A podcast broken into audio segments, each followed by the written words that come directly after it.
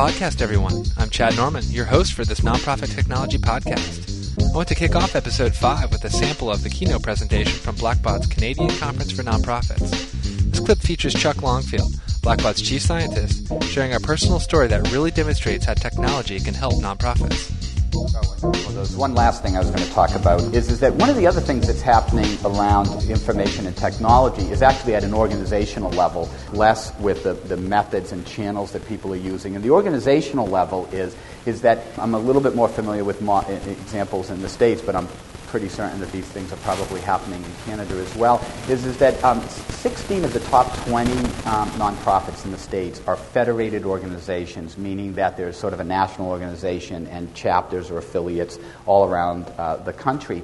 And um, up until now, the, mod- the business model for many of those organizations has been that there's local fundraising systems at each of those affiliates. There are local FAVs, um, that the uh, methods that are being used at each of those uh, local areas are different. And um, one of the things that's happening now, because systems are able to actually, over the internet, provide centralized databases and services out, as well as all the business practices, across a wide range of organizations, organizations are starting to sort of consolidate and define find best practices using information and technology to do that. And I was going to use one example that uh, was a very personal example in the state that on the surface doesn't look like a high technology solution, but it wouldn't have been possible without all of this technology investment, and that's for the Nature Conservancy.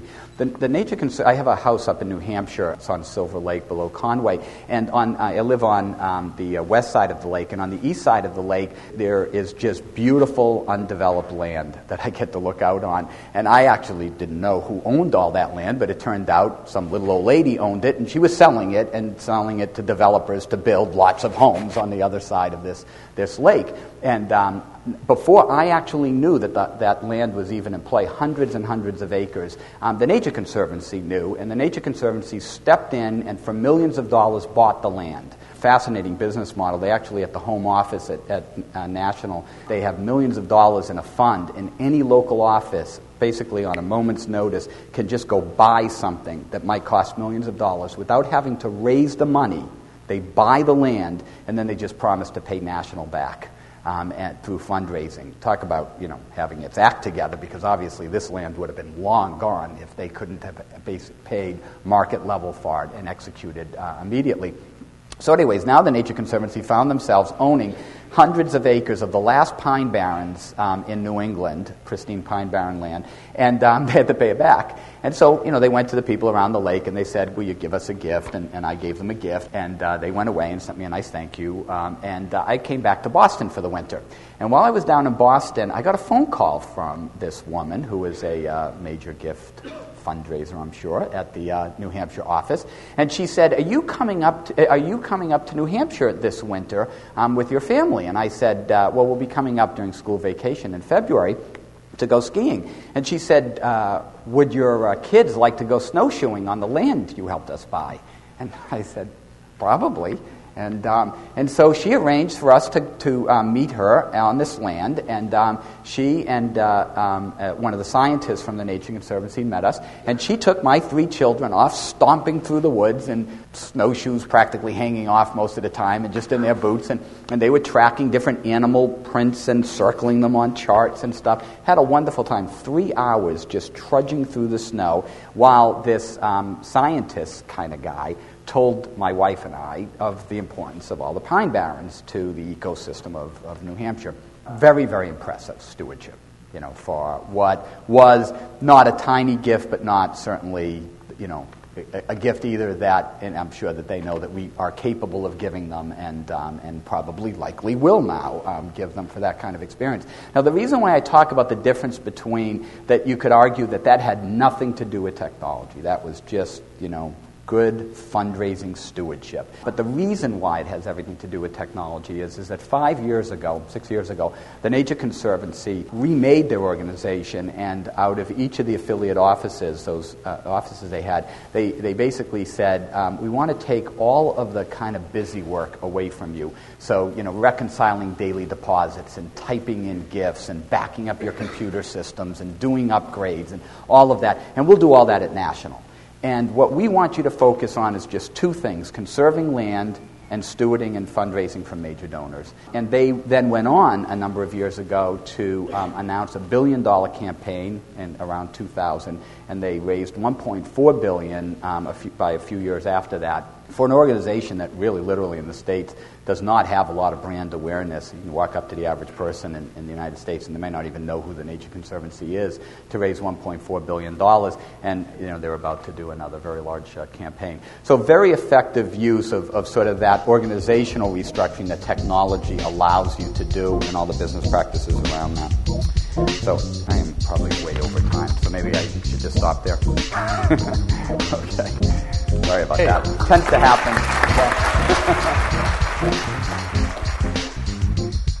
Let's switch gears now and visit our products division to discuss how the documentation and help files were created for Blackbaud Enterprise CRM. Because Blackbaud Enterprise CRM is fully customizable for each user, creating documentation presented many challenges. Let's hear how the team handled this.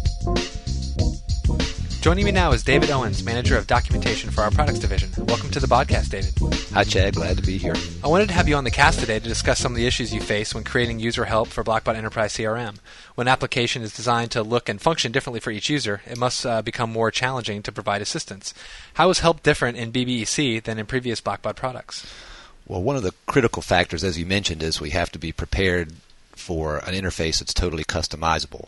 So we had to make a help system that was customizable along with that interface. And the way we dealt with that was we have a system that's based on ActiveServerPage.net technologies, and the help file is completely server based. And we've organized it in such a way that the search can be modified. People can modify the topics we supply for help. They can add their own topics to help. Uh, these are fully integrated in the search. And in addition, they can point to one of their own topics if they want to from a given page in the interface, uh, or they can point to a different topic that we supply. So we offer a good bit of flexibility there. That's amazing. I mean, are a lot of other software companies sort of doing that with uh, more customizable help? Is that sort of uh, becoming common? It's we've heard of some that are trying it, but there really there's not a lot of that going yeah. on right now. It seems pretty pretty groundbreaking. Now, is the help itself customizable? It is. The content that we provide can be edited or people can add to it for any of our topics, or they can supply their own topics. Uh, if they have a policies and procedures guide, maybe that's a Word document, they can drop that into a folder on their server, and it's easily accessible from our help interface. How does context sensitive help come into play when you're looking at an interface that's different for every user? Obviously, context sensitivity is a, a key part of a help system, and, and all that means is that when someone accesses a help system, the information they get should be targeted to where they are in the application and what they're currently doing in the application. Uh, one thing that, that we offer is, again, through the uh, active server page wrapper that we provide our help content in, we can provide links that are generated based on what a person has access to on a given page they're on. So if they have access to via security to several features, say an edit a feature, an add feature, that when they go to help, will provide a link automatically for those features. And obviously, anything they don't have access to that they can't view on a page, they won't get links to that we, say we supply a topic for a, a data entry screen. So there are a number of fields on that screen. We'll put whatever information we think is valid for that screen into that topic. But a user may have a certain thing they want entered in a field. Like they may have a policy and procedures guide that says we always enter this type of address. We always enter this kind of information. They can either put that information in the topic we've already provided, or they can point specifically to that policies and procedures guide of, of their own so that when someone clicks help on that screen, it'll take them specifically to that information. Oh, that's really cool. Um, what types of content does the documentation create other than help files? We create several types of content. One one key thing that we also deliver for Blackbaud Enterprise CRM are PDF versions of all our user guides. Uh, we do lots of surveys with clients, and we, we talk to clients whenever possible. And one thing we always hear is that they like PDFs. They like the ability to be able to print up sections of PDFs or the entire thing. They like the formatting of a user guide and it's it's portable. They can take it home and read the user guide separately if they don't have their computer available. So we we offer those. They're available for download on the Blackbaud website. Specifically, with the kind of content we create, you can kind of group it into three general buckets. We create reference information, which again, if, if someone's on a screen or a dialogue that has a bunch of data entry fields, if they go to help for that, they're going to get some, some reference oriented information. Generally, it's a table that lists all the items on that screen and what you would do with each of those items. Uh, we also create procedures, obviously, how to how to do something in the program. We perform lots of task analysis to figure out exactly what clients are trying to do in a program and, and offer that information so they can complete a task and go on about their business and finish up and go home at five o'clock, which is typically the, the goal we, we work toward is getting people to complete a task uh, and let them go on about their business. Yeah, definitely. um, another thing we create is conceptual information, which is more high level stuff, overviews and workflows. And typically, someone may need this kind of information. They're just entering a feature. Uh, they may be new to it. They may have no idea how the workflow actually works. And so we try to offer that information at, the, at a high level when someone enters a feature. Um, now, how does your team go about writing the user assistance content? Um, what's sort of the process there? Well, we're a part of product development, so we're involved in a feature. As soon as the feature is implemented, we're there for feature team meetings where we go through the design process and hear the the various aspects of design, and we work closely with development to find out how the feature is being implemented. Uh, we spend a lot of time with, with developers just going over a feature and understanding how it works, as we spend a lot of time with designers too to determine what the use case is. Uh, we want to document things, obviously, to enhance the user experience. In design, we obviously strive to make things as simple as possible, but it's a complex program that, that does a lot, so occasionally somebody's going to need to go to help. And our whole goal was to just enhance the user experience by providing just the information they need at just the right time. So again, they can complete a task. So we do perform a lot of task analysis to figure out what, what the kinds of things people are doing in the program and help assist with that. You mentioned that users like to print out sections of the user guides and have sort of around their desk and everything. Um, so are these versions available for download at blackbaud.com? Yes, the, the, user guides are available on the support page for Blackbaud Enterprise, and they can download entire user guides and print up one page or as many pages as they want. Additionally, from the help file, which is what's available from the program itself, you can print individual topics, but that's more designed for an online experience, and people just quickly want to get information and get out. And includes uh, includes a full search functionality again that is kind of designed to mirror the browser-based search like Google or any other search experience. So you can search for items from any topic in the help file and, and get a list. We also include a full table of contents and an index that people can also use to access information. Now, what about as far as the future goes? And we talk about uh, Blackbaud Enterprise CRM and everything being so dynamic in the application, which has forced your documentation to be a little bit more dynamic. Is this sort of a model you're going to take going forward with uh, future products? We're definitely looking at what we want to do as a help platform for future products. This is going to definitely be the basis for our future efforts. I think customization is a, a valuable aspect even for products that may not be that customizable. Again, someone may have want to have a link their policies and procedures guide into our help content, even if they maybe can't customize the program quite as much. So we definitely see this being uh, rich in potential and something our users can, can enjoy and use. Cool. Well, I really appreciate you taking the time today. It's cool to hear about all this innovative stuff you guys are doing over here. So uh, thanks for stopping by. Great. Thanks, Chad. Let's move on now with our Getting to Know You segment featuring Melanie Milonas and Tim Kobosko. Since 1845, the United States Naval Academy in Annapolis, Maryland has been providing midshipmen with the academic and professional training needed to be effective naval and marine officers in their assignments after graduation. Notable graduates include the first American astronaut Alan Shepard, the 39th President of the United States Jimmy Carter, and two time NBA champion David Robinson. With nearly 80 staff members, thousands of volunteers, and over 52,000 members worldwide, the U.S. Naval Academy Alumni Association and Foundation is an extensive network of people committed to strengthening alumni relationships and generating financial support for the Service Academy. Let's listen in. Today I'm joined by Tim Kobosko, the United States Naval Academy Alumni Association and Foundation Vice President of Information Services. Thanks for chatting with me today, Tim. Thanks, Melody. Happy to be here to talk to you about the uh, Naval Academy Alumni Association and Foundation, and thanks very much for inviting me. Tim, please describe your role at the Foundation and Alumni Association and how the two organizations differ. Sure. The uh, Alumni Association and the Foundation are actually two separate tax exempt organizations, two separate 501c3s.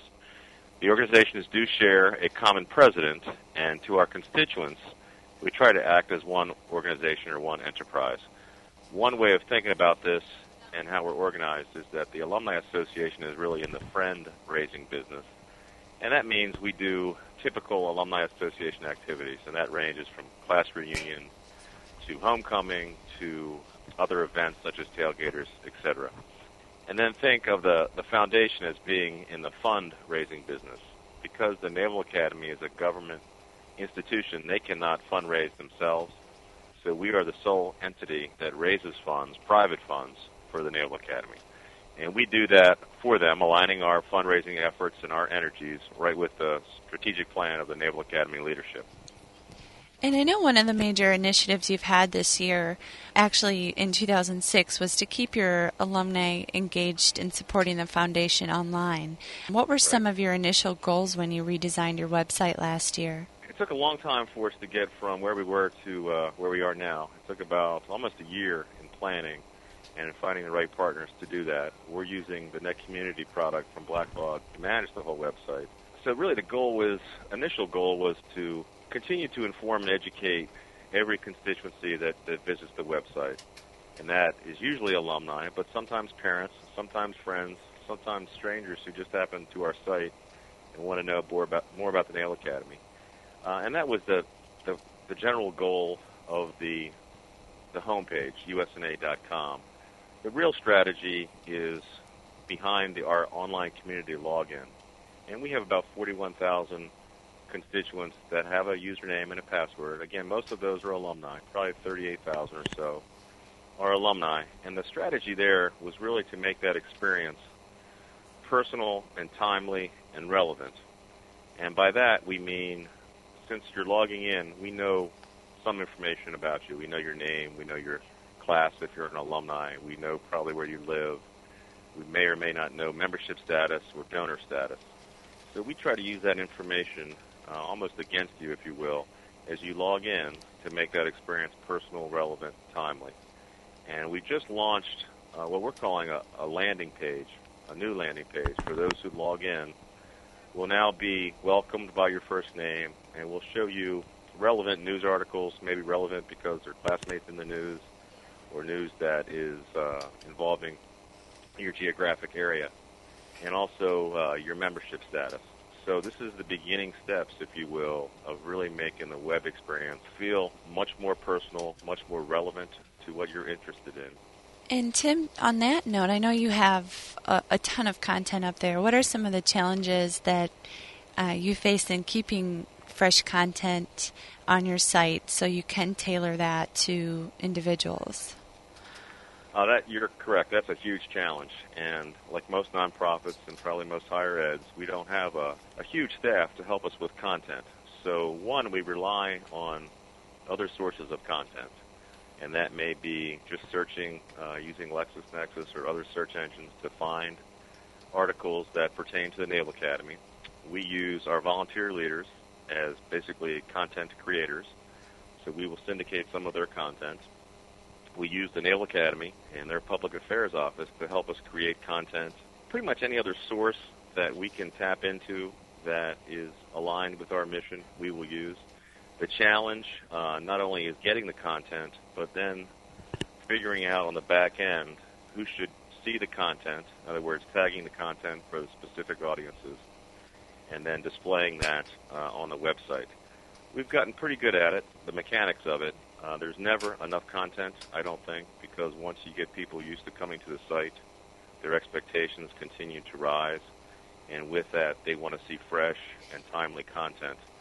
We spend a lot of time and energy making sure that the content that we do display is fresh. So, although we're still showing pictures of commissioning week, which happened two weeks ago, that area will probably go down here next week just because we think two or three weeks is probably the right amount of time to keep that information up. And we'll go on to something else. We have a new superintendent that's coming on board on Friday.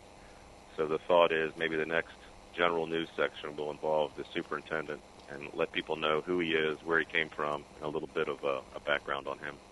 And how has that helped you reconnect with your alumni? Well, again, we think that the web experience is we're basically trying to virtualize what happens in the real world. So when you come to the web and you log into online community, we want to be able to start to deepen that relationship. And the first step we think is is to deepen the relationship with us, the Alumni Association and Foundation. And we give them the opportunity to do um, a lot of things that you could do on paper or on the phone, and that's a lot of that is a profile, address changes, those kinds of things. Our constituents, especially the young ones who just graduate, will move a couple times first year. So it's very important that we educate them and we train them to come back to the site often to tell us where they live so we can communicate with them. But the next step then is really to help them reconnect with their classmates or their shipmates basically do anything that you can do in the real world, try to use the virtual model to do that. There's many other companies like MySpace and Facebook and LinkedIn who are trying to do the same thing. Uh, we think what we have over those groups is really the affinity towards the Naval Academy. So as we start to work with Blackbaud and developing what social networking may look like, beginning stages are this personal, timely, relevant strategy where we can really start to engage people, understand their interests, talk to them about what they're interested in instead of blasting out the, the same message to the entire audience. Let's be very targeted. Let's be very specific about what our constituents want to hear and talk to them in that way. And we think technology can really help us scale to that problem uh, we don't think we need to hire a bunch of people to go find content. We think a lot of that will be self-created and go from there. And as part of that online community, I know you have class pages that date all the way back to 1934. Um, how has the response been to that, and have you had a lot of those alumni engaging in those communities? Yes, very good question. We have uh, a very engaged constituency. The class of 34 that you mentioned is a passionate graduate from that year who is has documented a lot of his, his experiences, specifically in World War II, has shared those online, has invited midshipmen to his site to read about it. He's a typical example of someone who's very passionate about their experience either at the Naval Academy or afterwards. And what we do for them, all of the classes, and there's 75 active classes, all of the chapters, and now there's 103 chapters, and all the parent clubs, and I think we're probably up to about 80 parent clubs, are all invited to use our web services, if you will. And basically, we'll give them space, and we'll give them an address, a URL where everybody can connect to them. Basically, give them the opportunity put out content that relates to them. Many of the classes are doing written histories of their class and their experiences after graduation. Many of the parent clubs are involved with uh, recruiting young men and women into the Naval Academy and we help them with events and with getting alumni in their area involved. And the chapters also have a geographic reach. They do a lot of social events for alumni in their area. So what we're trying to do is have USNA.com become almost the first place you look for anything to do with Naval Academy, Naval Academy alumni. If you want to find out where an event might be held, uh, we think our site provides the most up-to-date and accurate information to do that. Well, that's great, Tim. Is there anything else on the horizon that you'd like to share? Well, I think uh, I think the whole social networking aspect is is something we're very interested in getting along with. We uh, I've talked to Blackbaud a couple times about it. We feel like we're missing maybe a little bit of market share to the MySpaces and Facebooks, but we know that because of the affinity of the Naval Academy, that if we offer them the ability to reconnect and to deepen relationships with their classmates and shipmates, et cetera, that they will continue to use USNA.com in ways that we probably don't quite understand today, but hope to in the near future. Well, thank you so much for chatting with us today. That was really wonderful, and I think you're doing a, a fantastic job of you know getting those older alumni engaged, and uh, look forward to seeing what's next. Well, thank you very much. It's uh, it's ever changing, and uh, that's why it's fun to come to work every day. Well, that does it for this episode of the podcast. I'd like to thank my guests Chuck Longfield, David Owens, Melanie Milonas, and Tim Kobosko. We'll be back with a new episode soon. Until then, I'm Chad Norman, and thanks for listening to the podcast.